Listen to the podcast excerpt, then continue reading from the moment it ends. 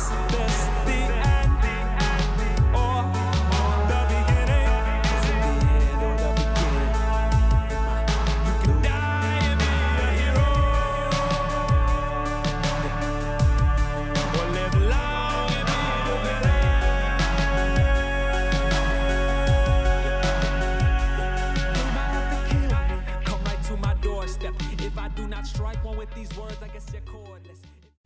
Welcome to another episode of Round 3 Speak the Podcast. That intro music brought to you once again by Solomon Black. Find him at chrisblackohio.com. All right, everybody, thank you for joining us on another special Round 4 Speak episode of the podcast as we welcome back Mrs. Lawson and Mercy Warren. Of course, Mr. Lawson is here too. Wish we could ditch him, but unfortunately, if we did that, Mrs. Lawson wouldn't be here, so we gotta take him too the sacrifices we make. But that also means we are without Patrick Henry this episode. Uh, we will miss him, and we will look forward uh, to another episode of hearing his headlines to start off an episode. But with that, we do have another Millennials Bracket uh, episode, and this one is a part. In part one, we will have the top 80 comedy movies square off against each other. We have 22 out of the 32 movies in this episode. And 80s movies in general, you know what? They're fun. They're really overly city, and we get to see the prime of many comedy legends like Eddie Murphy, John Candy, Dan Aykroyd, Chevy Chase, uh, Richard Pryor, and even Rick Moranis uh, in their all-time glory.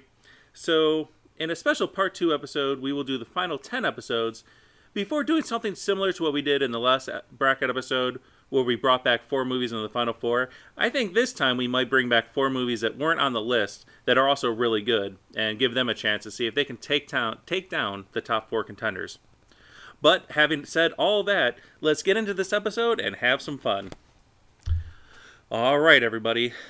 Here we go. Group one number one movie going against number two movie national lampoon's vacation versus a christmas story so, National Lampoon's Vacation came out in ni- uh, 1983. It stars Chevy Chase, Beverly D'Angelo, Randy Quaid, and Anthony Michael Hall.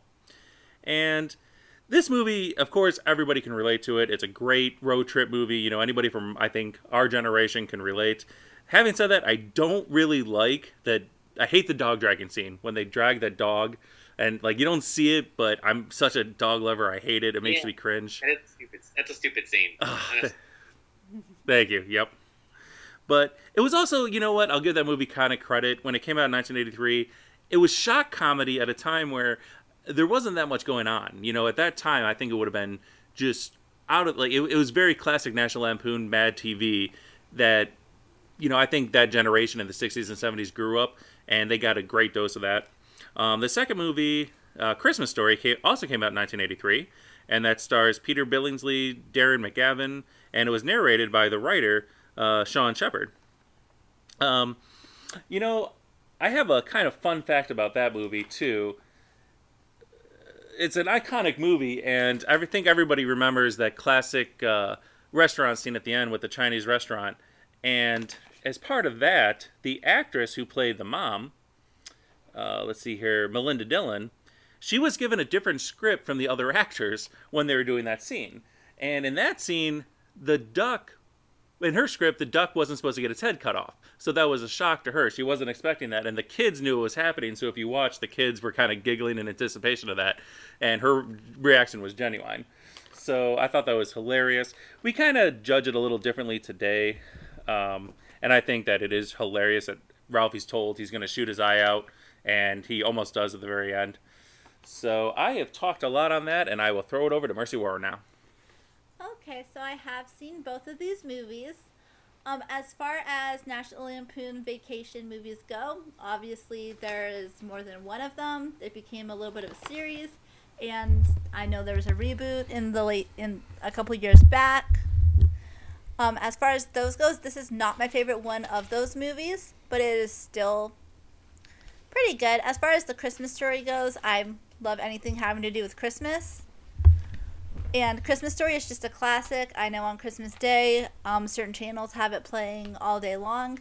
So I feel like that movie is just more of like a nostalgic thing for me, whether as far as Christmas movies goes, it's really not my favorite either. But that movie just has a very strong nostalgic tie for me. All right, the Lawsons. Yeah, thanks thanks for having us on. Uh, this is uh, this is Lawson, and uh, we will have Goody Lawson join us um, at some point here. But just wanted to thank the listeners again for tuning in to another uh, movie review of the 1980s. Uh, we initially actually planned on doing like an 80s, 60s, and 70s uh, comedy group, but when we looked at it, we were like, wow, there's actually a lot of 80s of good 80s comedies. So there's enough to uh, you know actually do a, a list just of the 80s. So I think it was kind of better than than we all thought it was. And um, you know, I mean, we're obviously a little bit younger, so these movies came out. You know, some of us weren't even born during the '80s, and um, others of us were just kind of getting getting our lives going. So, uh, you know, obviously we have a different perspective on these movies, and I think you know older generations, and I think that'll come out in some of our reviews. But uh, National Vacation, Vacation, um, great movie. Uh, just kind of a fun fact. Um, this actually, this movie killed station wagon sales because of the way the station wagon like performed in the movie. They think, like they said, that um, station wagon sales really dropped after this movie. So that's kind of funny. And then uh, Chevy Chase needed a box office hit when this movie came out. He only had like two movie hits from uh, 76 to 82. And um, that was Foul Play, Foul Play and a movie that will be on this list later, uh, Caddyshack. So, I mean, this was kind of like a pretty important movie for Chevy Chase and um, really kind of build built up his stardom. Uh, Christmas Story, you know, I, I think it's kind of funny that this is the movie that I think is a TBS that chooses to play every single Christmas, I mean, all day long. Um, you know, good Christmas movie. I, I probably would like pick other ones over it, honestly. Um, and I kind of almost wish there was a little bit more variety on Christmas. Like instead of playing one movie all day long, I think they kind of mix it up a little bit. Um, I actually have some friends uh, way up in Cleveland, and um, so I've actually visited the house before. And I would say if you're ever in Cleveland, it's it's definitely worth. If you're into the movie at all, it's definitely worth a stop. They got some pretty cool memorabilia. You know, I would add it to one of the, I guess, Clevelandy tourist sites with uh, the Rock and Roll Hall of Fame. Um, I think the Christmas Story House is worth a stop. So, both very good movies pitted up against each other. Um, just wanted to give a quick box office numbers. Um, Vacation um, earned about sixty-one million dollars. So I'm going to give the box office numbers throughout this podcast, just for FYI. Um, you know, they're, they, they're probably not exact because box office numbers really aren't ever exact. Different lists have different numbers, but this was kind of like the initial numbers I got. So again, Vacation movie, sixty-one million dollars. Um, it was second on the Vacation movie list series. It was behind the Christmas Vacation, and it was um, pretty. It was almost double the European Vacation, and a little bit ahead of the Vegas Vacation, which is actually my least favorite of the group. Um, and then Christmas Story only made about twenty million dollars during its debut, which I think is kind of you know interesting that a movie with that low of a box office has become such a holiday classic.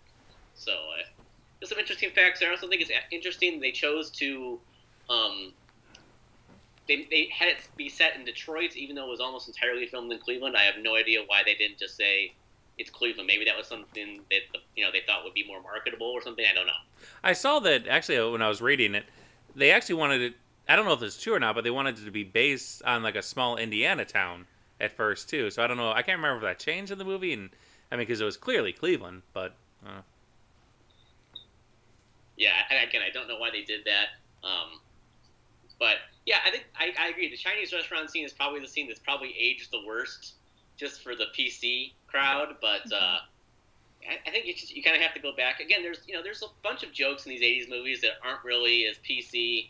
Um, you know, people call other people retards in some movies, and Yeah. of course that's something that would be you know just kind of almost shockingly poor taste today. yeah, Uh, just you kind of have to remember the times when you watch some of these movies. that's very true. So we get into the voting now, and actually just following another small thing about Christmas Story that I, I thought was pretty interesting as well. That the actors from that movie, the surviving ones, especially Peter Billingsley, when that movie's played every year, probably why TBS does it, is they they almost get no money at all. Like the uh, the actors who are in that movie get no um, what is that uh, um, the word I'm thinking for like royalty checks. Royalties, You don't thank you, get thank you. royalties. Royalties, yeah. I don't know why I couldn't think of that word right now. Yeah, they they get pretty much nothing for that movie, so it's probably really cheap. And that it's kind of surprising that movie only made twenty million, and it's become such. I, I can't remember a Christmas where I haven't watched that movie. So, all right, as we get into the voting, this is a tough one. I like both of these movies, obviously, uh, but I'm gonna give my vote to Christmas Story. Quick fun fact before I give you my vote. Um, the little boy who plays Ralphie, Peter Ac- Billingsley. Yeah, actually plays an elf in the movie Elf as well. So he just continued his trend with Christmas movies. Um, in between these two movies, I will give my vote to Christmas Story as well. Okay, the Lawsons are going to actually vote for Vacation. So we got our first tiebreaker. I know it's early, and Uh, shall I on TV? Oh nope, I actually I already have the IMDb scores. look Aye. at Scott. Scott Barnes on the ball already. That's right. I have uh, a IMDb score for every movie. Every movie. Ugh. Okay, so National Lampoon's Vacation has a IMDb score of 7.4 out of 10, very high. And kind of shockingly, Christmas Story has an IMDb score of 7.9 out of 10. So Christmas Story gets the win, unfortunately, because the people know what they like. So, I was pretty close about uh, National Lampoon's Vacation. It is it, it it's not my favorite out of the four uh, you know canon ones, but I still think it's pretty funny. But Christmas Story, I think it's my vote. All right, so we get into the next pairing, and that is number three, 16 Candles versus number four, Look Who's Talking. So 16 Candles came out in 1984, starring Molly Ringwald, Anthony Michael Hall, uh, John and Joan Cusack, and Jamie Gatz, Gartz, Gertz, Jamie Gertz. Um, so I I won't say much about this movie. I don't think it was really meant for me. I've seen it. It kind of blends in together with all those other ones that Molly Ringwald Molly Ringwald's in. You know, Pretty in Pink and Breakfast, maybe Breakfast Club, not so much. But you know, it, it's not really my movie too much. Uh, but Look Who's Talking came out in 1989, starring John Travolta, Kirstie Alley, Olympia Dukakis, and Bruce Willis as the voice of uh, the baby. Um, it, it is a really funny movie, and Amy Heckerling uh, was also who was also the the writer was involved in writing for the National Lampoon movie. Um, but besides that, she's also known for Clueless, The Office, and Fast Times at Ridgemont High. So she has a pretty great resume uh, to her name there. So with that, uh, I've said what I want to say. I will turn it over to Mercy. I so I have actually seen both of these movies as well. Sixteen Candles, iconic. Molly Ringwald was an iconic staple of the '80s. She's done a few things since then, but her heyday really was the '80s. So I will say that this movie has not aged well at all. There are some racist pieces. Um, there is a part where they drug somebody and then say that they can have sex with them. Like it is, it has not aged well. There's some jokes that just would not be able to do able to happen today. So, I mean, with that being said, you kind of have to take that movie. It's a 80s classic, but also you have to take it with a grain of salt because it would not be made today. You want me to read this? Sure. Um, also, fun fact, they didn't have enough money to air condition the gym for the dance scene, so the temperatures were c- constantly over 100 degrees. It was very uncomfortable for all the actors and crew. And then the next movie, Look Who's Talking, is a very good movie. It kind of reinstituted John Travolta's acting career. Obviously, he was iconic in Grease, but there was like a lull where he wasn't really doing much. John Travolta's first act, this was his first acting role in four years, following a series of critical and commercial failures from 1978 to 1985. Is that all you got to say, Mercy? Yes. Alrighty, over to the Lawsons. Let me just pose this question too, because I know uh, Mercy, you picked Sixteen Candles. Is there a reason why you picked that movie over some of the other, um, you know, that kind of like Molly Ringwald set of movies? Is there is this your favorite of that grouping, or just the '80s, or? No, and I honestly probably could have interchanged it with Breakfast Club, which also has potentially problematic moments. They pretty much all do. Um, so I guess really it could have been been interchangeable with pretty much any Molly Ringwald movie. Strong endorsement. So I'll just give you some quick facts. Um, so 16 Candles made uh, 24 million dollars at the box office.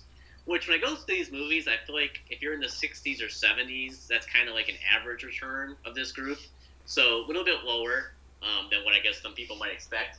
And then um, Look Who's Talking, which I couldn't believe, made 297 million dollars at the box office. Yeah, that was a huge hit. It, I knew that. Yeah, and like uh, Mercy mentioned earlier, um, big hit for John Travolta, who you're, I think it was his second highest grossing movie um, after Grease.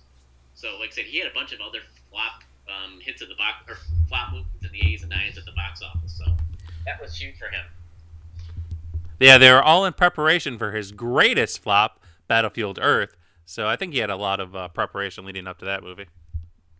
I just like watching Grease. I thought he did a good job, but watching this movie, like I watched it, we watched it kind of recently. He's just not a good actor. I just don't know how he gets so many acting jobs, honestly. Like, and then you know, people say he's like very attractive. You know, not that I just don't really, I don't really see the appeal of John Travolta just compared to everybody else. I don't know how he became so famous. Honestly. When he was younger, he was cute. Now he is kind of weird looking. I thought I thought even in the '80s he was kind of like I thought in the Look Who's Talking movie he was kind of weird looking honestly. So, um, but yeah, I we watched Look Look Who's Talking um, recently, and it was kind of better than I remembered. Um, it was, you know, they, in almost the beginning could be like a could fill in for a health class a little bit. So I think they kind of kind of give a parody of the birth. And, Yeah. Um, they kind of, you know, they kind of give some. It's kind of funny because some of the things that are dated, like with the baby powder scene, like that's something you would never do with babies today, and like having bumpers on the crib, something again you would never see today, and having the baby in the front seat of a cab facing forward when it's like really young.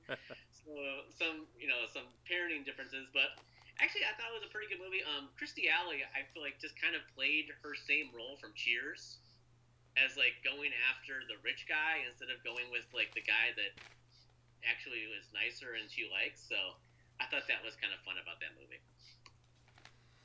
Yeah, agreed. Um, it, I, I do like the uh, sequels too that came out. I know Look Who's Talking Two and Look Who's Talking Now were actually uh, pretty funny movies as well. But we are judging this one, and we can get into the voting here. So between 16 Candles and Look Who's Talking, I believe Look Who's Talking is the better movie. My vote is also going to go towards Look Who's Talking. We also will vote for Look Who's Talking. All right, so a queen, queen sweep, clean sweep. Oh, everybody out there, hope you're enjoying my antics. All right, so moving on to the next pairing, we have number five. Wait, did I skip one? No, I did not. Number five, uh, Spaceballs versus number six, Back to the Future. Two really funny sci-fi comedies. So Spaceballs came out in 1987 uh, st- uh, written directed by uh, Mel Brooks. Uh, stars John Candy, Rick Moranis, Bill Pullman, Michael Winslow. Joan Rivers also did a voice. She was the Dot Matrix. And a somewhat funny fact about this movie that I like is George Lucas was actually a huge fan of it. And he wrote a letter afterwards to Mel Brooks uh, saying how much he liked it. But before he allowed him to spoof the movie, he also made one uh, requirement that Mel Brooks not do any kind of merchandising at all for the movie. He didn't want them to profit at all from uh, the from that part of the movie, and it was honored. So that's why it's really hard to find any kind of uh, Spaceballs merchandise. So also we have the 1985 Back to the Future, you know, an iconic movie. Michael J. Fox, you know, uh, getting off of uh, Family Ties or Facts of Life. I think it was Family Family Ties. Family Ties. Yeah, and he was doing both at the same time. It was really crazy. If you see the new uh, Netflix documentary, he would film Family Ties in the morning and Back to the Future at night. Uh, he barely got any sleep. But also in there is Christopher Lloyd and Lea Thompson. So another, uh, I don't think there's really too many fun facts about Back to the Future. That might be, uh, um, I would say you have to watch that documentary. It's really good. You know, I think originally they wanted to call it the Man from Pluto, a spaceman from Pluto, which I think is pretty silly. But um, I think uh, actually that's pretty much all I have to say for that. Um, Mercy Warren. Sure. Um, so it was Back to the Future and what now? Spaceballs and Back to the Future. Okay. Anyhow, so Spaceballs. Um, I have seen it. It's okay. It has funny moments. It is not my favorite. I'm. I tend not to enjoy m- parody movies, which largely that is. I just the main thing I remember about it is Pizza the Hut. Is basically the main thing I remember regarding that movie. As far as Back to the Future goes, as far as Back to the Future goes, on Netflix, as Scott was saying, there is a documentary called The Movies That Made Us. There's different episodes of it. There is a Back to the Future episode. I do as well highly recommend watching it because it does explain a lot of the creation of the movie as well as some hiccups. Originally, Michael J. Fox was not supposed to be Marty McFly. They actually shot a lot of the movie with a different actor, which I thought was interesting. And I mean, that's just an iconic 80s movie. Obviously, there is two um, sequels to it as well. The second one is also very strong. The third one, not so much. But we are basing it on the first one, which is a very strong, iconic 80s movie. Even though if you hear the plot line summed up, it does sound kind of messed up without seeing the movie. Off to the Lawsons. So yeah, so Spaceballs obviously you know the Star Wars parody. Um, I like John Candy is in it. Um, you know I like the part where he's like I'm half man, half dog. I'm my own best friend. That's one of my funny lines. Um, just again, I think it's one of I can't remember the director was uh, Mel Brooks, right? That was one of so just like Mel Brooks humor, you know, fast witted, um, you know, some puns and just a creative take on Star Wars, which I thought was really funny. Um, and it made $38 million, so not a ton of, not a huge box office hit, but not bad. Um, compared to the other movie, Back to the Future, which made $389 million. So that was a huge box office hit. Um, I think if you want like a quick summary about like how was this movie created, I would listen to John Mulaney's um, quick little sketch on, on Back to the Future because when you think of the plot of the movie and the incest and like the Libyan terrorists and and a strange like a deranged nuclear scientist, um, it's kind of amazing how that was like pitched and Hollywood was like, yeah, that's a great idea. Just a weird. I think that's that's one of John Mulaney's uh, funniest uh, sketches. It is. And um, I'm going to introduce Goody Lawson to the podcast so she can get started. But um, she told me actually just today that Huey Lewis made a cameo in this movie, which I did not know, and I am a huge Huey Lewis and the News fan. So uh, I thought that was a cool fact. But here she is, the one and only Goody Lawson. Thanks for that intro. Yep, he actually, I think, wrote like two songs. I don't know if they were specifically for the movie, but and then he makes a cameo at the beginning of the movie, of the first movie. Um, just some fun facts about Back to the Future. Apparently, Einstein the dog was supposed to be originally a pet chimpanzee, Mhm. which the um, writers and the producers kind of went another way because they said no good movie has a person with a pet chimpanzee in it, so let's make it a dog instead. Which the dog was really cute. Um, also, Ronald Reagan also really loved Back to the Future, the first one. He le- likes that he was referenced in it by um, Christopher Lloyd's character.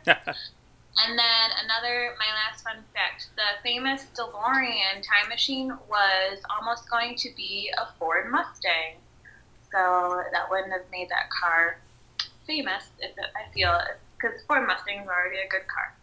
So um, on to the voting. Well said. I like those facts. So it is a kind of a tough vote for me. I like both of these movies, and I just my one of my more favorite moments from Spaceballs too. It may not be everybody else's, but when Dark Helmet says, you know, that famous like I am your father's brother's nephew's cousin's mm-hmm. former roommate, and then he's like, what's what's that make us? And he's like, absolutely nothing. I just like that makes me laugh every time. But having said that, I, they break the fourth wall a lot in that movie, which kind of annoys me. And back to the oh, part is also really funny. yeah. What's that? Ludicrous speed is also pretty funny. Yeah, yeah.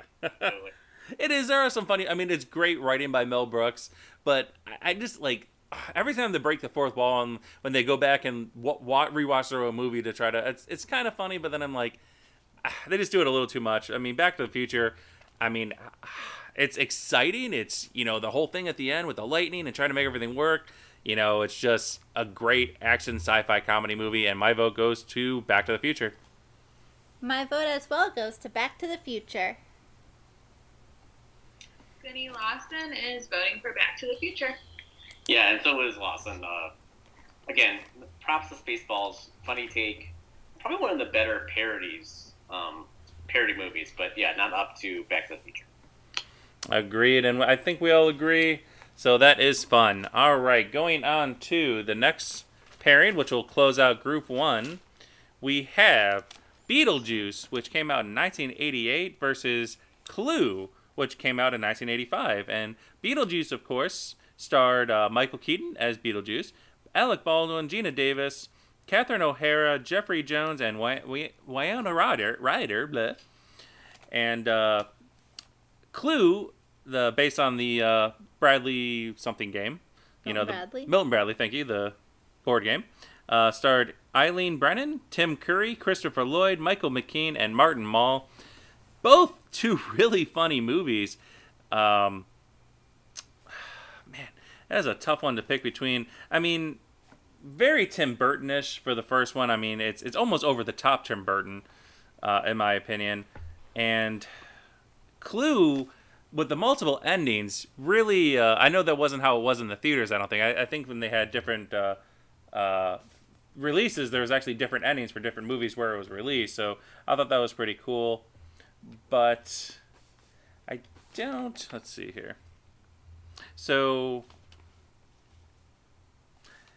I guess that's all I have to say about those two movies. So I will throw it over to Mercy Warren. Okay, so for me, Beetlejuice is one of those movies that I have to watch every Halloween. It's very, it's very Tim Burton-y, as um, Scott Barnes had said, but it is just still a staple that I do have to watch every year. Even though Michael Keaton is barely in it, even though the title character is barely in it, um, he apparently also ad-libbed 90% of his lines, and he is also actually only in 14 minutes and 30 seconds of the film total. So I know, He kind of still stole the movie, even only being in there that little bit of a time. And I know I've heard that like Alec Baldwin says like that movie is his like number one regret of his acting career and being in that movie. So, I mean, I think he's fine in that movie. I like him in that movie, but apparently he doesn't like himself in that movie. Um, and I know they also turned it into a stage show that was popular before COVID hit. Um, as far as Clue goes, I've seen it a long time ago. Um, Tim Cur- Tim Curry just kind of freaks me out. So, that's my thoughts on that. Over to the Lawsons. I'm a Tim Curry fan. He was the uh, pirate in Muppet Treasure Island, so uh, you know, love that. Love that acting by him. Um, my lovely wife is a much bigger fan of both these movies than I am. These actually really aren't my favorites. So I just want to say Beetlejuice uh, made $85 million at the box office, which is kind of like the median of our list. And uh, Clue made only $15 million. And I just, it, it, it costs about $15 million to make. So I just kind of like saw that it, it basically only broke even, at least after the initial box office. I'm sure it's made more as time goes by. But again, Goody's a, a way bigger fan of these movies than I am, so I'll turn it over to her. Thank you. Well, I just have to say, Clue. I just love the board game. I think that's how I got into the movie or found out there even was a movie. Um, but I do have some fun facts about Clue. Tim Curry was actually the third choice for the role of the butler. Um, I know Rowan Atkinson, who's famously Mr. Bean, was also considered, but then they decided on Tim Curry.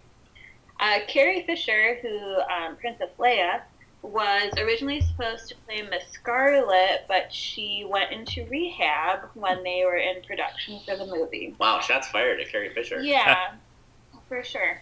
So that probably would have made it an even bigger movie. She was supposed to be the star, supposedly.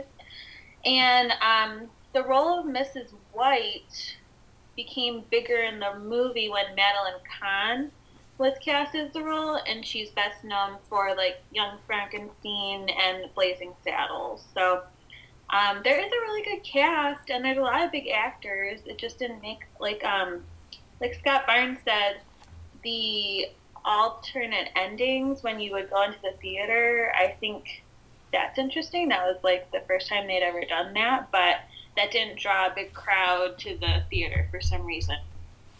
Then Beetlejuice, I'm also like I will watch that once a year, just like um, Mercy. I think it's a it's like a cool, different movie. It's kind of like cheesy, the graphics and everything. But um, I'm a fan of Tim Burton movies, so I I really like Beetlejuice. This is really tough because I feel like these are both kind of cult classics in their own way. So this is gonna be a tough vote. All right, agreed with both of you there. So as we get into the voting, it is a tough choice, but um, I'm probably to give mine to Clue. That's a movie I can probably watch more often than Beetlejuice. So I will say Clue. Um, I'm actually going to give my vote to Beetlejuice. I'm going with Scott. I think between the two movies, I think Clue's an easier rewatch and just a more fun rewatch. And uh, you said Mrs. White was played by.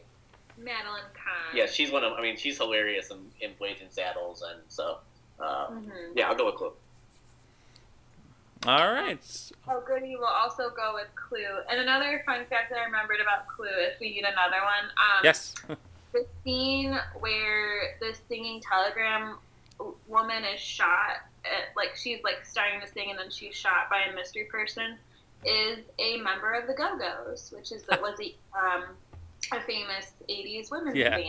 band that is just a funny movie. I like all the hidden gems in there, like that. So, and also Tim Burton, not Tim Burton, Tim Curry at the end of that movie when he's running around like trying to reenact all the murders with a knife and everything. One of the more funny scenes I believe in the '80s or movies in general. So we do have a winner there with Clue. Moving on to the next round, and that is it for Group One. As we get into Group Two here, we have some other great movies coming up.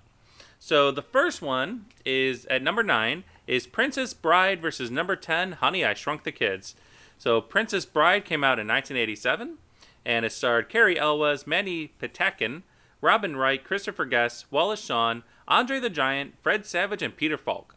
A lot of big names in there, and uh, all of them perfect, perfect casting for that movie. I have nothing bad to say about this movie at all. It's something that I can watch all the time. I like never get tired of it. Uh, so number 10 is Honey, I Shrunk the Kids. That came out in 1989.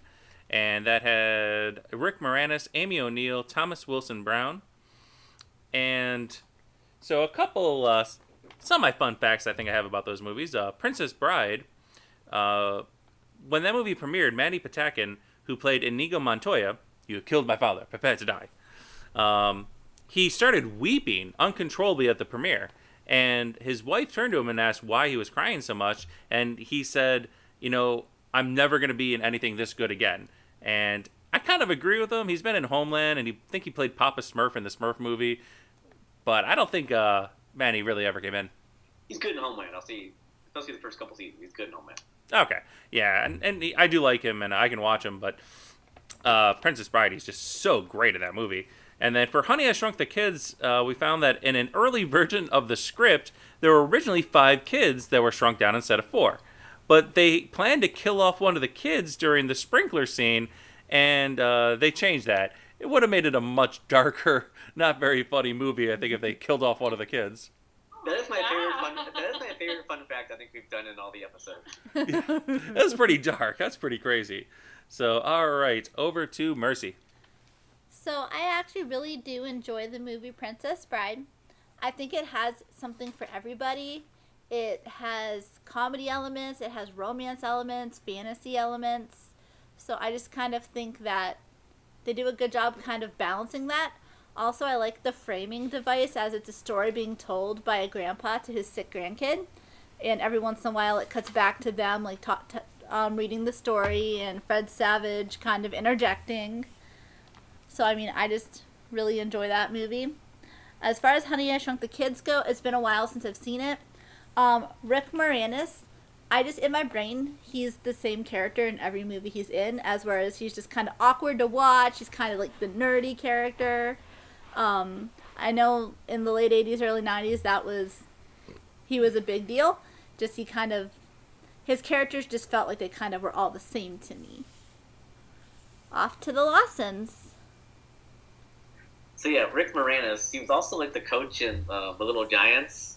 Which I think is a fun kids movie. Um, I actually picked Honey I Shrunk the Kids just because I remember it being like a fun kind of like cool movie when I was like a little kid, and I was like, oh, that's that should make the list when I saw it on like the, the list of the '80s movies, and I was kind of shocked. It made over 223 million dollars.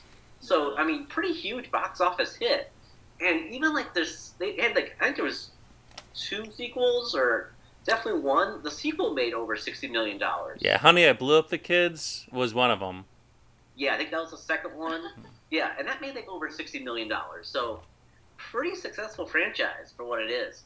Uh, but I agree with what you guys said. Princess Bride, I think, is almost like for what it is, it's almost like the perfect movie.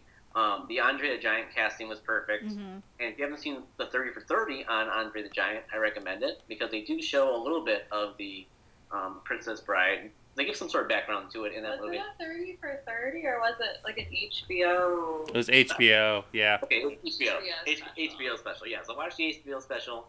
Um, that gives you kind of great perspective. But it would be inconceivable if you guys don't vote for Princess Bride. that is the, I feel like that's the best part. And when he's when he has to drink the drinks and hmm they're all poisoned basically. Yes. I feel like that's the best, one of the better parts. Um, and it's also been a while since I've seen Honey I Shrunk the Kids, but I also know it was a successful ride, I believe, a ride at like Universal Mhm. Yeah. Studios as Mhm. well. And I remember riding that ride when I was younger, um, visiting Universal Studios, but it just had a lot of success. I, it, like I said, it's been a while since I've seen it, but it it's shocking how well it did and just like how popular it was to me. That's it. Just seems a little crazy. I think everyone just like secretly liked that movie and didn't want to admit it. I think that's what this Probably. Rich Was- Moranis is pretty likable in like all of the movies that he's in. Like uh, Mercy said, he just plays the nerdy, like wholesome person or dad. So, um, off to voting. Alrighty, well said, everybody. Yeah, and actually, my, many listeners listening to this may not know that um, I actually had brain surgery, true story, when I was very young, probably, uh, I think it was er, very early 90s. And one of the things I remember after being in the hospital for so long was they brought in the movie Honey, I Shrunk the Kids, and I, wa- I would watch it um, probably multiple times a day. It was it really got me through. I remember as a kid a really tough time when I couldn't get out of bed. And um, but having said that, Princess Bride too kind of gets my vote. It was a movie that was never supposed to happen. They never thought that it could get from the book to the movie could never become an adaptation of that, but it did, and it didn't. I don't think it did that well in the box office, like you said. Definitely not compared to Honey I Shrunk the Kids, but became such a cult hit afterwards, and a huge following to this day. Still follows around those actors. So Princess Bride, in my my opinion. I remember riding that ride down in um, Universal or MGM, wherever it was, as well. It's like a 3D movie ride for Honey I Shrunk the Kids. But my vote also goes to Princess Bride.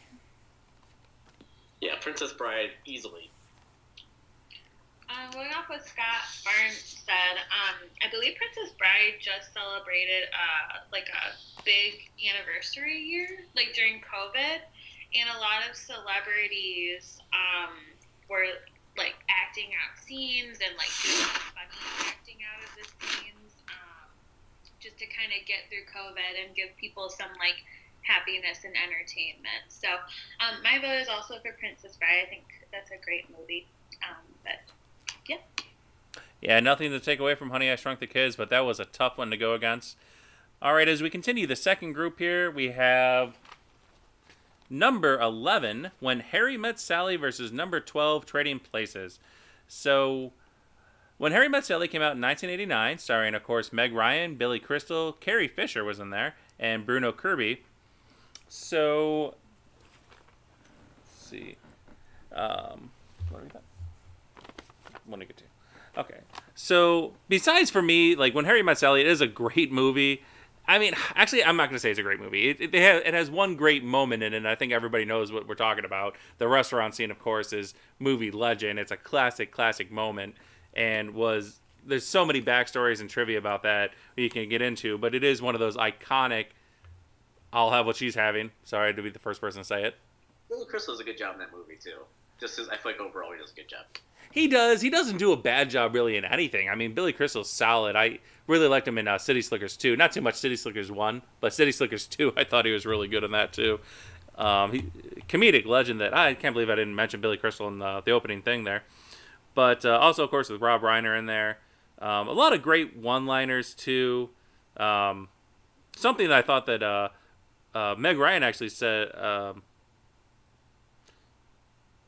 actually, I'm sorry. Uh, the big speech at the end, I wanted to say in, uh, uh, you know, the when Billy Crystal saying everything he loves about Meg Ryan. I think it's funnier coming from Turk in uh, Scrubs than it is in the movie, but that's just me. So you also have Trading Places, which came out in 1983, starring Eddie Murphy, Dan Aykroyd, Jamie Lee Curtis, Ralph Bellamy, and Don Ameche. So really funny movie and again a lot of those jokes probably it doesn't age well you know i think uh, dan Aykroyd did blackface you know you have white people saying the n-word a lot you know at different time but i thought it was also really good because uh, uh, eddie murphy it was actually supposed to be it was funny it was supposed to be another gene wilder richard pryor movie.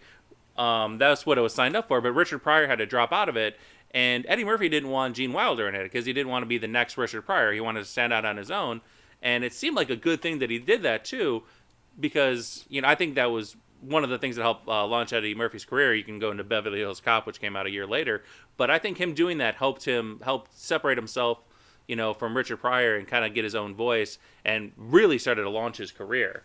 So that's all I have to say about those two movies. Okay, so When Harry Met Sally is definitely an iconic romantic comedy movie. It's probably in my top five rom coms. Um, it basically takes the question can men and women be friends? And just puts that under the microscope. It kind of follows their friendship from when they took a ride together from like college to New York City and then just kind of follow their lives as they fell in and out of love with other people until of course they had to get together at the end. When Meg Ryan was asked if men and women can be friends, apparently she said, Yes, they can. I have a lot of platonic male friends, and sex doesn't get in the way. and then also, in comparison to Trading Places, um, Scott Barnes says, I have seen this movie. I don't have any recollection of actually seeing this movie. You've seen this movie. I said it was a Christmas movie. We watched it. I can't believe you don't remember this movie. I do not. And I one thing I love Christmas, so if it was a Christmas movie, I'd probably remember it. I'm not doubting it's not a Christmas movie. I well, just don't it has think I've Christmas, seen it. p- part of a Christmas in it. I mean, it has a scene with Christmas and New Year's. Oh, you What frustrate is Harry. Potter? Does that make that a Christmas movie? like, It's as Christmas as Die Hard. I feel like. Oh, okay. So I will watch this movie again if I actually have seen it, but I don't have any recollection of actually seeing it. It sounds good. Lawson's. I can see the frustration on Scott's face. It's it is. We've seen this movie. We I I, we've sat down and watched this movie. I do not Oh. remember that. So Harry Met Sally, I think that I, I think that might be one of the movies that Goody has made me watch like the most. So many. She's made me watch it so many times. I think I'm actually sort of starting to beginning to like it because I just I'm so familiar with it and I've seen it so many times. Yeah, I mean it's a good it's a good fun romantic comedy. I think it's pretty well done overall. Um, I thought Scott brought up a good point about trading places. I mean it's it's being criticized because of like you said some of the things aren't don't age well, but the comedy is just absolutely fantastic in that movie. Uh, you know Dan Aykroyd just you know being a rich kid and you know having these two people essentially bet against him and destroy his life and then they bring up eddie murphy to be the rich guy and you know eventually they kind of get back at the old guys um, so i just think it's a it's just a really fun movie it's so it's very fast paced um, and that's actually it still has some relevance with the uh, it was brought up in a congressional meeting not that long ago because it was like talking about the commodities market, and someone re- referenced uh, trading places or trading spaces. So, very funny movie. It's been a while since I've seen Trading Places. I remember liking it. I I think um, Mr. Lawson made me watch it, and again, it was a while ago, but I do enjoy it. Dan Aykroyd and Eddie Murphy quite a bit. Um, but also, When Harry Met Sally is also one of my uh, maybe one of my favorite romantic comedies. Definitely in my top five as well. Um, I enjoy Rob Reiner, and I think believe Nora Ephron was a part of that movie as well. Um, but my favorite quote is at the end when Billy Crystal says, "When you realize you want to spend your the rest of your life with someone, you want the rest of your life to start as soon as possible because they've just been in friends and like in a relationship and friendship for so long, and it's just they want to just get started with their life already. So, but I do like the relationships and the friendships. I think it's very like quirky and funny the humor in that movie. So I think they do a good job with that. Voting. Thank you. Well said. All right, so between these two, uh, the overall funnier movie, in my opinion, is Trading Places. I can't accurately critique a movie I've never actually seen. so, um, Harry Met Sally is my vote. Just wanted to mention, um, I like the line. You know, the line is famous from movies. Looking good, Billy Ray. Feeling good, Lewis. That's Yep. the probably the Train Spaces or Train Places classic. Yep. And uh, I think it's funny how in Coming to America, they oh yeah. because in, in the movie Train Places, they like, I spoil alert from 1980s.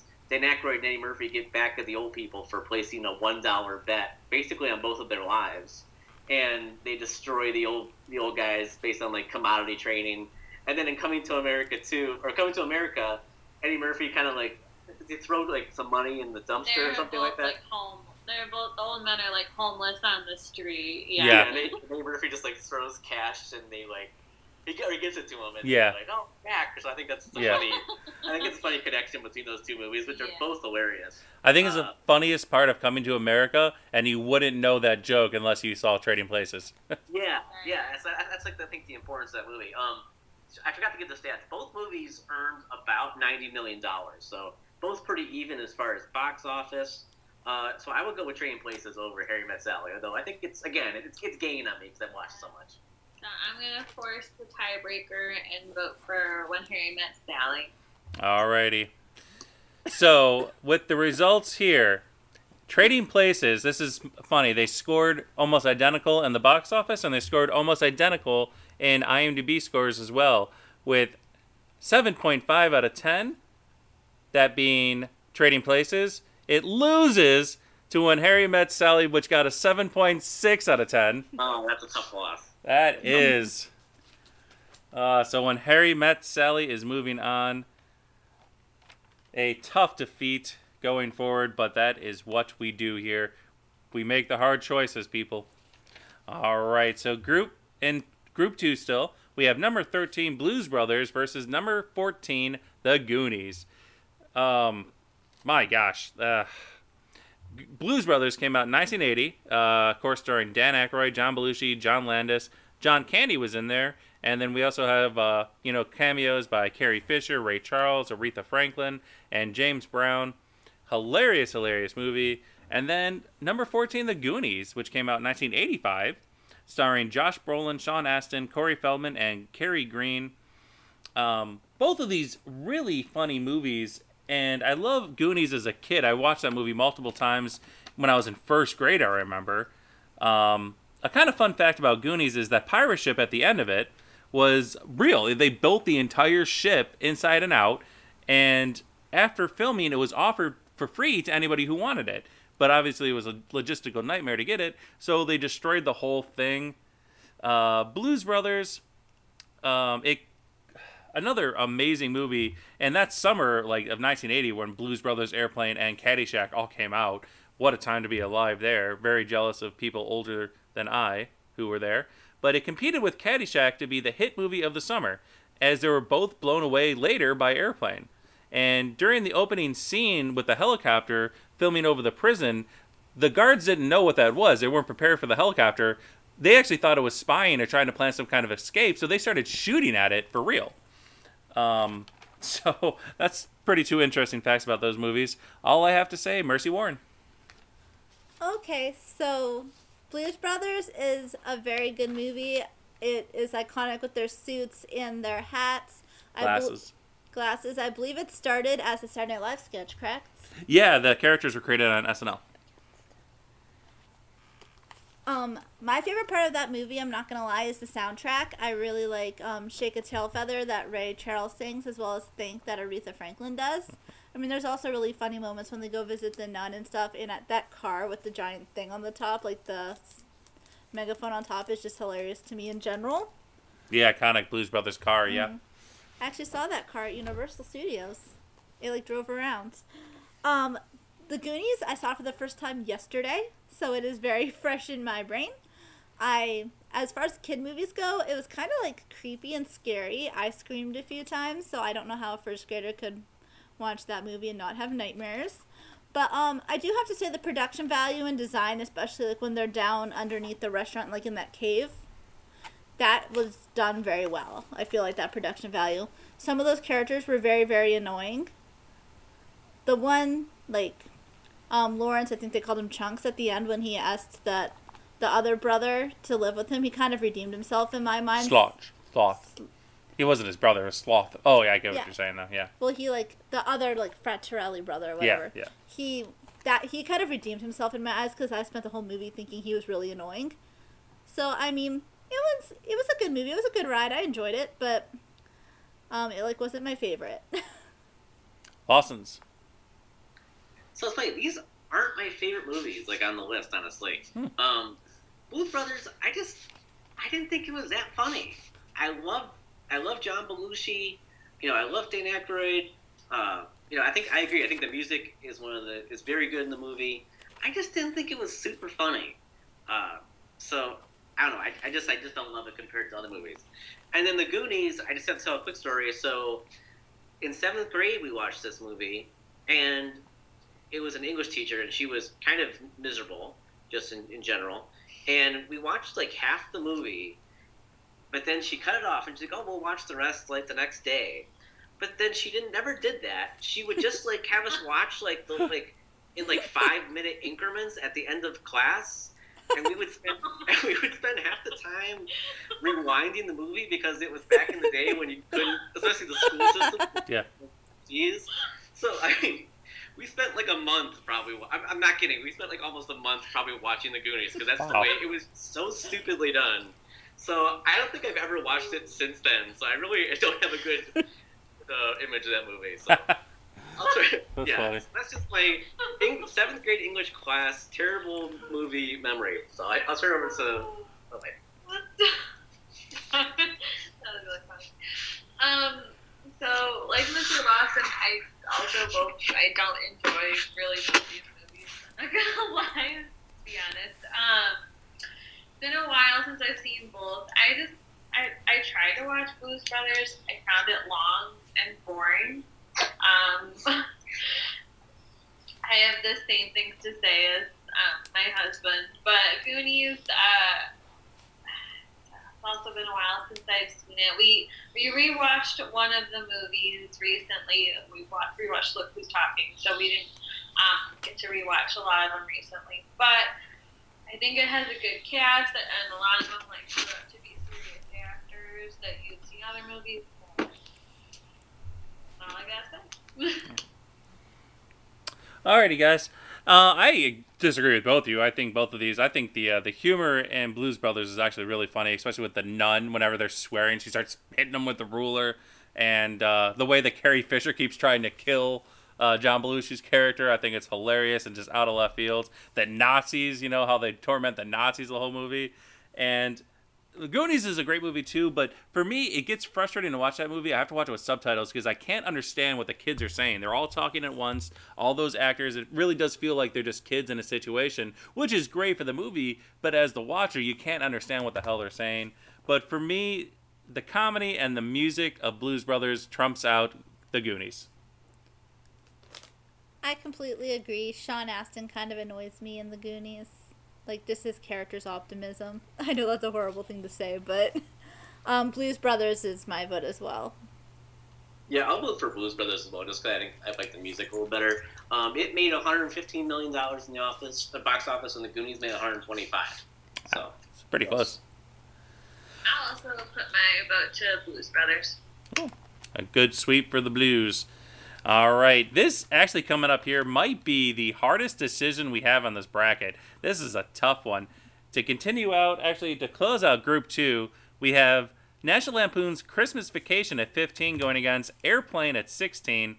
Uh, Christmas Vacation came out in 1989. Chevy Chase, Beverly D'Angelo, Johnny Galecki in this one, Randy Quaid again, uh, Juliette Lewis, Brian Doyle Murray. I think uh, who's that lady from Seinfeld makes a cameo in there. Uh, Julie Julia Louis Dreyfus. Thank you. I can never say her name. Um, and then also we have uh, Airplane, which came out in 1980, uh, starring Leslie Nielsen, Julie Hagerty, Robert Hays, and Kareem Abdul-Jabbar makes that hilarious cameo in there. Um, both of these, I mean, just uh, it's almost impossible to pick. Christmas Vacation, I, I, again, another movie I can't imagine watching. Um, not watching at Christmas. You know, just from the opening thing, anybody who's been in a road rage battle understands go with that. So, um, an interesting fact though is during the infamous. Oh, I'm sorry, that's Christmas Story again, uh, not Christmas Vacation. Christmas Vacation. Right there. Oh, thank you, thank you. Um, so Chevy Chase, when he does his famous rant at the end of the movie about his boss, was mostly ad libbed, but off screen, each family member held a sign that Chase could read that had an adjective that he was supposed to uh, include in his rant. And then we have uh, Airplane also. Where was Airplane on this thing? Or is that that's not my movie? Is that? That was my movie, but I don't have a fact for it, so. Oh, I'm sorry. I do have one for Airplane here.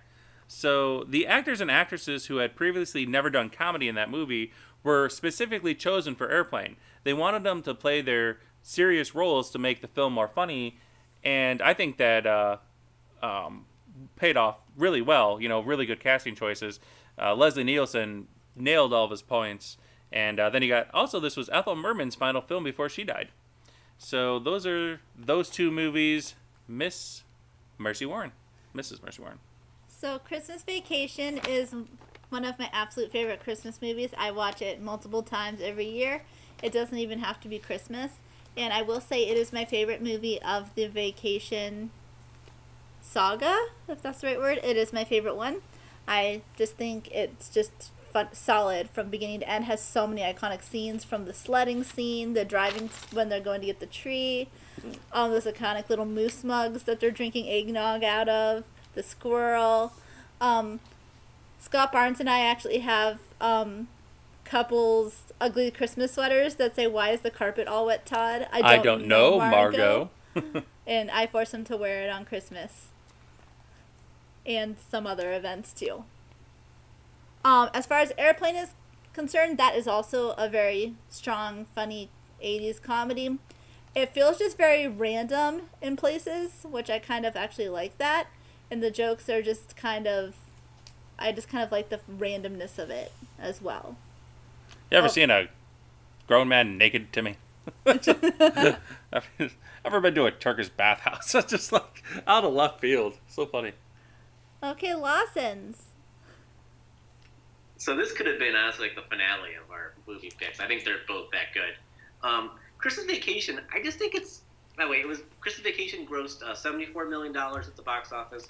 I'm sure it's gone up since then because it's played, like you said, so often. And I also watch it every Christmas. I'm sure we both do. And then Airplane made 171 million dollars. So really strong showing for Airplane at, the box office. Uh, so yeah, Christmas Vacation. I- I just think it's funny that the family stayed for like what, like five days Yeah. like it's not just like a one or two day thing. It's like it's like almost like a week. So I can kind of I kind of give Chevy Chase a little bit of like I kind of give him some slack. Like I would probably be going crazy too if all my relatives are over for like five days at my house, and you know, it's it also seemed like it was very cramped quarters the whole time. So, uh, but I love the brother in that movie, and just like the way he gets on Clark's nerves the whole time is just just hilarious. And the Chris obviously the, the most famous part is probably the Christmas lights on the house Oh yeah. Yep. uh, cutting off the power to the rest of the city. And, uh, I love the grandma saying like the Pledge of Allegiance. I mean, there's. I mean, if you haven't seen these movies, just go go go see that one. Uh, Who hasn't seen that movie? Seriously, yeah. Yeah, and then Airplane is, like I said, it's almost it's kind of similar to Naked Gun. If you've seen that movie, same kind of humor. Uh, I agree, it is a little bit more disjointed, but I mean, it's just just like Naked Gun. It's just kind of like just quick jokes over and over and over again, and just little little things that honestly you almost have to watch the movie like maybe twice to Yeah. even catch like all the little jokes and nuances of the movie. Uh, the Kareem Abdul-Jabbar scene is really hilarious. I, I like the parts where the guy goes like, "I picked the wrong week to quit smoking," or "I picked the wrong week to quit, quit Drinking. drinking." Yeah. Kind of, um, just like the, the scene where the girl's singing with the or the scene with the girl and the, the guitar and she knocks off the IV to the person and the the autopilot scenes, uh, just the the flashbacks that he has, just great movies overall. So watch them both. Yes, this is a very tough pairing. Um, Christmas Vacation, it's very nostalgic to me. We would, when I was younger, watch it with family. I think um, Mr. Lawson I watch that every year. It's just a great, not just a Christmas movie, it's just like a great movie in general.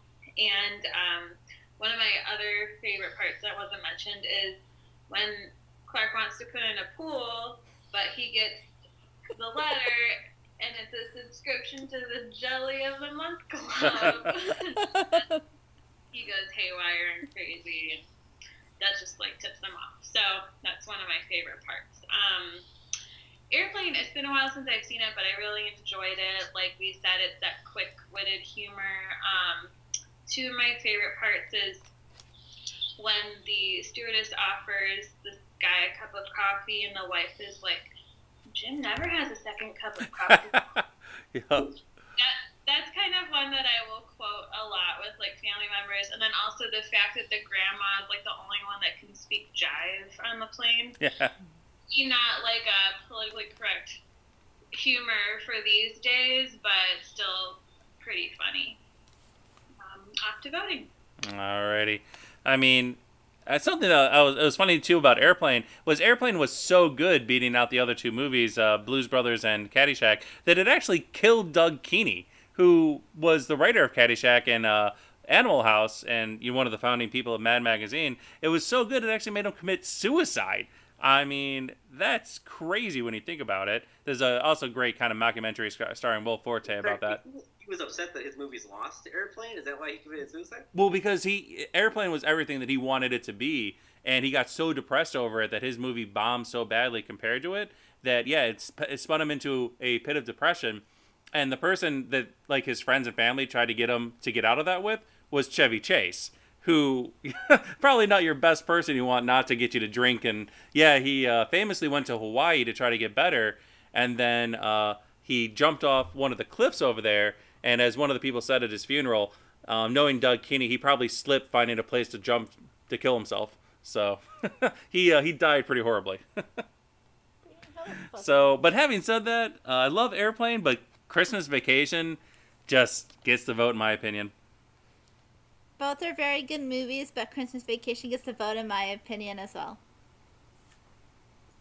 Yeah, I'll vote for Christmas Vacation just because it's something I probably watch more often. But again, no slight to Airplane. Airplane, I think, could have been a finalist. It's that it's that funny of a movie. And like I said, if you like Naked Gun, I think Airplane might be a little bit better, honestly. So go watch it.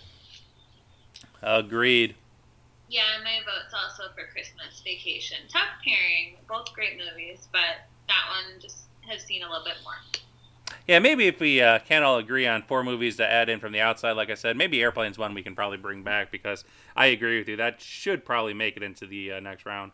So, but to continue into Group 3 now, after we finish off Group 2 there, we won't do all of Group 3 uh, to save some time, so we'll only do a few of these. Um, but again, another kind of tough choice right off the bat here. First time I said right off the bat they're out there trying to make, uh, make that into a drinking game, people. But we got uh, number 17, Uncle Buck versus number 18, Beverly Hills Cop.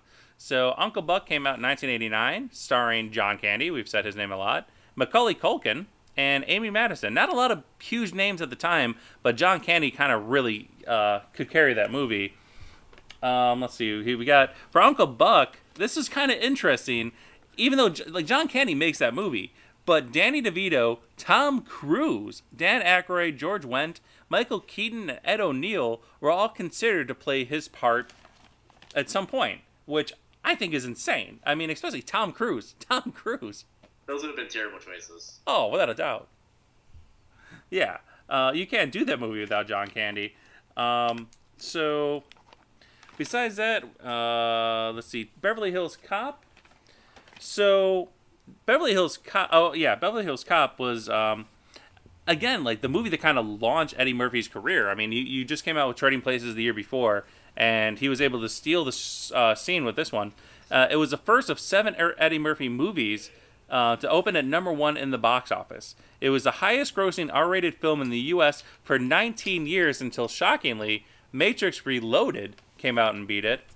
And another thing with uh, Beverly Hills Cop too, it's it's kind of unbelievable for a lot of it. You have to kind of uh, define the you know uh, uh, get rid of your sense of uh, Disbelief. disbelief. Thank you, suspend your disbelief because a lot of it doesn't really make sense. But it was it was improvised so much by Eddie Murphy and so funny that many of the cast members had to pinch themselves. If you see a lot of the cast members, uh, uh, like uh, John Ashton or Judge Reinhold, they're when their hands are in their pocket, they're literally pinching themselves so they don't laugh because the cast and crew would ruin so many takes trying to film that movie. And Eddie Murphy was so funny that they couldn't. They wasted so many hours of film they couldn't get through it, so they literally had to start hurting themselves to keep from laughing. Uh, Mercy Warren.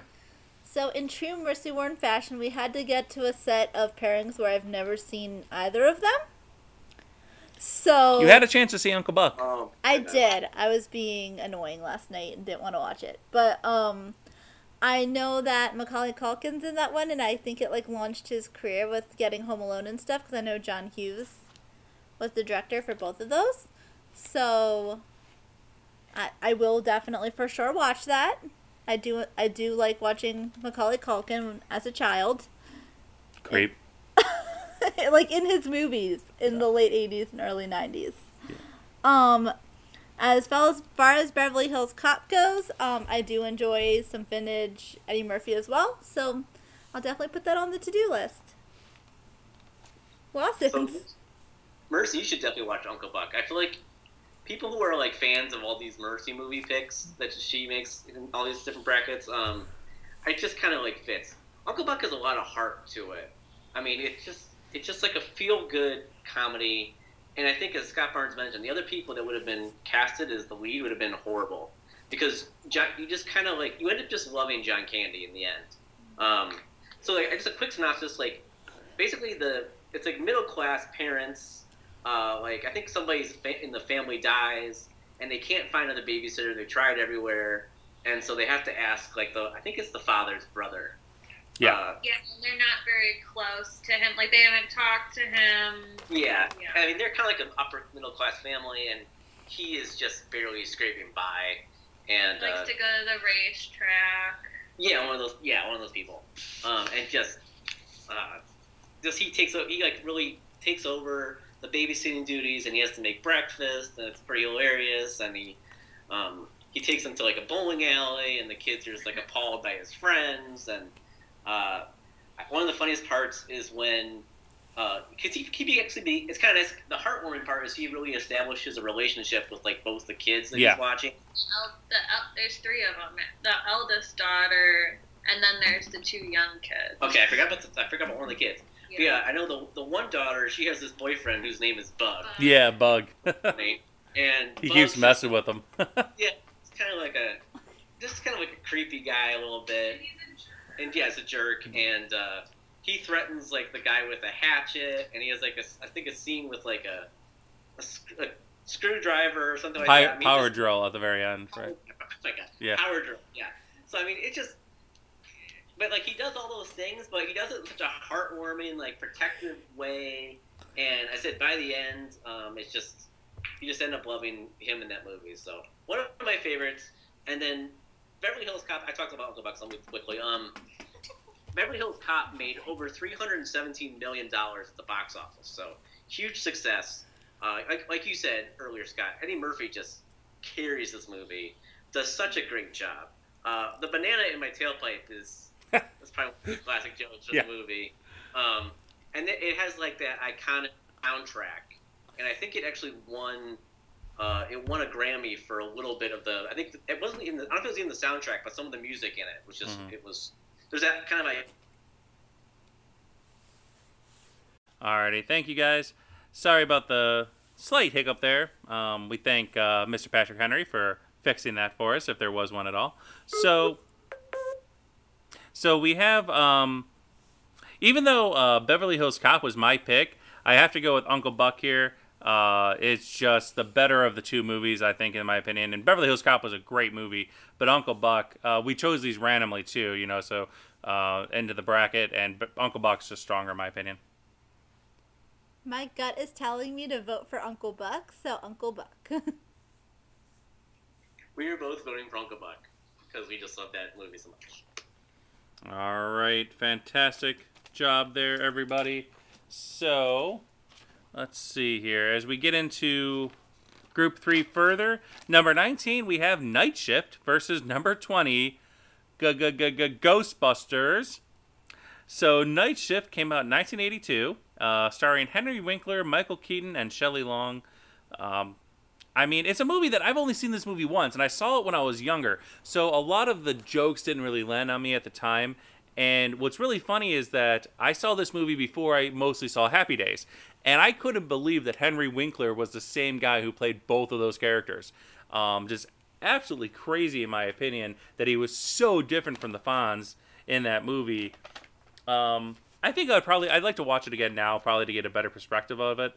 Um, but a fun fact about Night Shift is that it had a lot of firsts for the actors in that film. It was the first time Ron Howard directed a movie. It was the first big movie for Kevin Costner and uh, Shannen Doherty.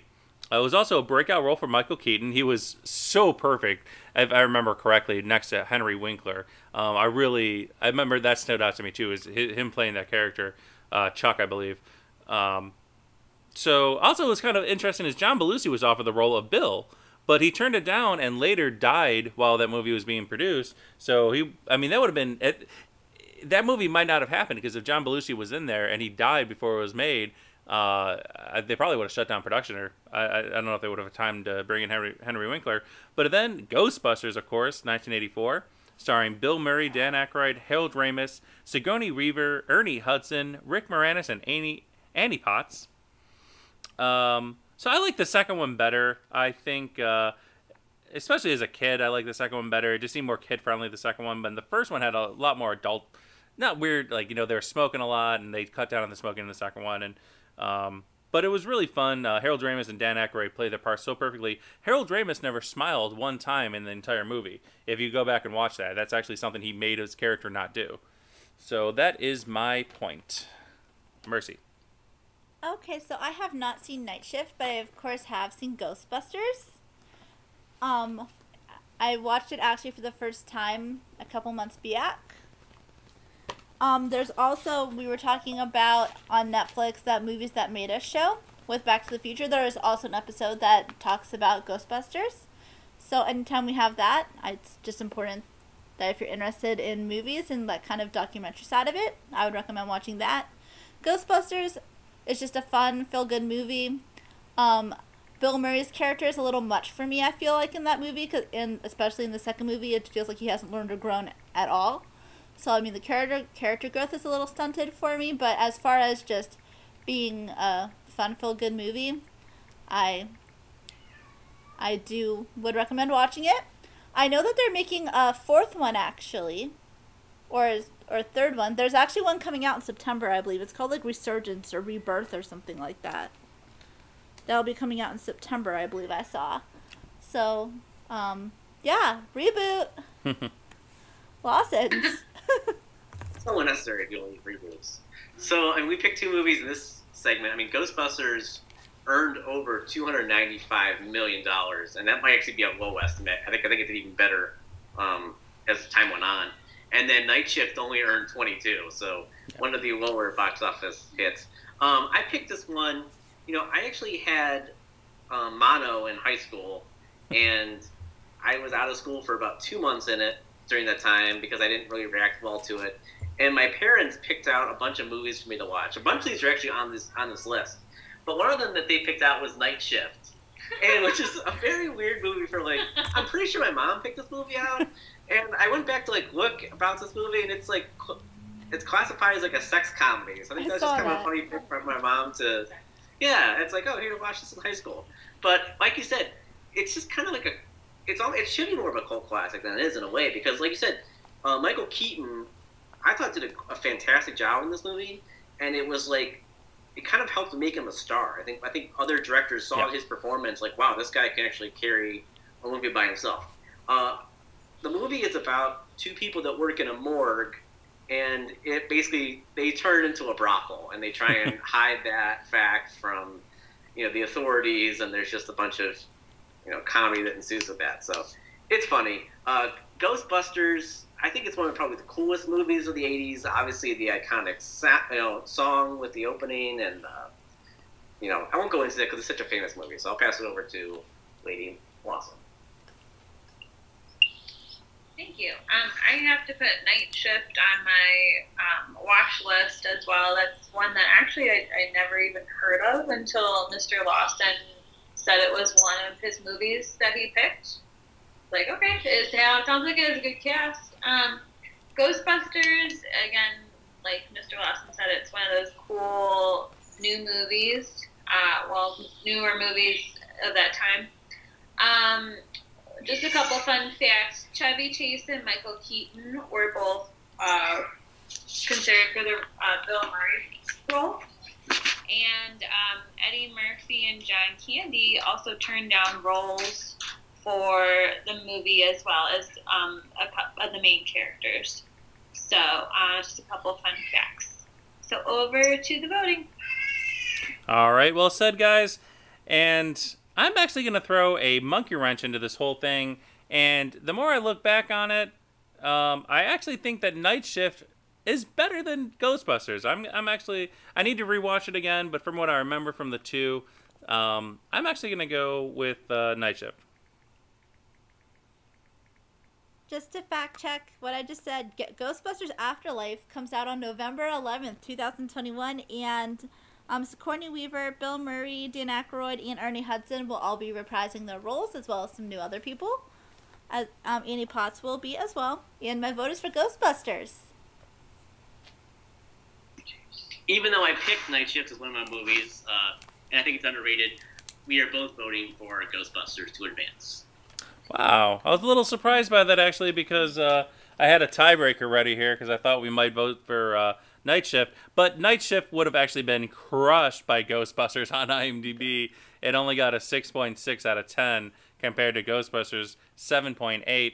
So everybody with that one, I think just for time restrictions, we'll probably end the episode now. Um, we were gonna do another one on this bracket, but I think this is a good place to end it so we don't wear everybody out uh, especially you, the listeners. We want you to come back. Looking forward to the next episode. It's going to be Big versus This is Spinal Tap. So everybody has to sit on that one for a little while. But again, thank you all out there for listening. Um, with that, do we have a Lost in the Scoop of the Week? Well, I had a bunch of sports takes, but I feel like I'll save that for another podcast. Um, but I just wanted to get your thoughts on Space Jam 2 real quick. Uh, not the most successful movie that's ever come out. So I just want to get a quick take on that. Well, no, it did uh, beat Black Widow um, the weekend it came out. And honestly, Scott Barnes uh, thought this was a pretty good movie. He actually liked it. Uh, I thought it was a, a good family film. Uh, there's many, maybe others out there who, uh, you know, don't have the name Scott Barnes who wouldn't like this movie as much. But I think that Scott Barnes actually enjoyed it. LeBron James, you know, he's not an actor, but he did what he could and uh, it was nice to see how he encouraged his kids in the end of that to kind of pursue their dreams the right way. Don Cheadle too. I don't care what people said. Don Cheadle can do no wrong. He nailed it. Okay, so um, I'm gonna weigh in here. Um, I watched this movie with Scott Barnes, and those weren't exactly the sentiments that were echoed. I just feel like this movie was not. Um, it was not made for a bunch of thirty-year-olds. It was made towards recapturing kids, and just like the original Space Jam was for us. It captured the inner kid in me. Yeah, I, I. know for a fact that Scott Barnes basically, it's almost the exact opposite of how he feels about this movie. he said that he did not want LeBron James to play for his basketball team uh, after this movie. He better Uh, he better never come to Phoenix. I'll say that. Yes. So I, I just think that I, my my quick take is that it's not as bad as people are making it out, just because I think like you like I think um, Mercy mentions the original Space Jam is not as good as our generation really thinks it is. It's just it's just kind of an average movie. Uh, Don Cheadle's performance in this movie was absolutely horrible. Agreed. Agreed. the way it took it took like way too long to get to the Looney Tunes characters, and I really think it was kind of a bad year for LeBron to release this movie. I think if he releases this after like maybe like 2016, 2017. Um, even like his maybe right after when he like signed with the Lakers, maybe I think it would have been much more popular. But after his recent like political comments and like you know the Lakers didn't really do that well this year, I just think it was kind of a poor year for him to pick or for them to pick to release this movie. So I don't. I think if like if like Seth Curry was like the head of this movie or was a star in this movie, I don't think people would be as harsh about it. I think people, a lot of people just are anti LeBron after a lot of his, again, political political comments, and I think people are just kind of, I think people are just kind of more tired of LeBron when Mhm. compared to when the original Space Jam was was you know opened. Michael Jordan was like in his prime and a superstar, and I think was like way more popular among the general public. So. I guess that's like our quick take on the movie. yeah, agreed. I think probably uh, the one of the biggest criti- criticisms of the first Space Jam was uh, thinking that Michael Jordan lived in that small suburban home, uh, you know. But then LeBron, right off the bat, they show him in that gigantic mansion that he has, which he's like, nope, I'm not gonna fib on that one. So, and yeah, actually, uh, these people know me well. I thought that was an atrociously horrible movie, one of the worst ever created, and LeBron James should spend at least three hours in hell for agreeing to do that. So, You should also mention the amount haven't- of Warner Brothers marketing that was thrown into that movie. Yeah, way too much marketing, and I just think the HBO, the movies that have come out on HBO Max have not been very successful um, overall. honestly. agreed. Yeah. So I'll end it with that. All right. Well, thank you guys. Thank you, Mr. Lawson, Mercy Lawson. Um, I'm sorry. Oh my gosh, did I mix up all the names here? Mr. Lawson, Mrs. Lawson. It has been a long week, Mercy people. Warren. Mercy Warren. I don't even know what I'm saying anymore. Um, but thank you all out there. We had a fantastic, fun time here, and we look forward to hearing and uh, having you all with us for part two when we continue the bracket and pick a ultimate 80s comedy movie winner. so with that, thank you. Find us on Facebook, Twitter, RG3, I mean RD3 Productions at yahoo.com, and listen to us on uh, Spotify and all the other stations we're out there. Thank you all again. Play us out, Mr. Solomon Black. Dying of thirst, trying to find an oasis. Finally paying for all the time that I've wasted. I said life was a race, but I was driving Daisy. See, the truth will shine a light on all your lies if you face it. And so that's why you might hate me. At a party, won't play this. If I tried to be basic, I would finally be famous. I could be crowned for a favor. I could be drowning in paper. I could have all the kingdoms of the world. I'm bound on a saying. Matthew 4 9, if you doubt what I'm saying. Matthew 6 6, keep it down while I'm praying. Revelation 1 9, I'm on an island, come and save.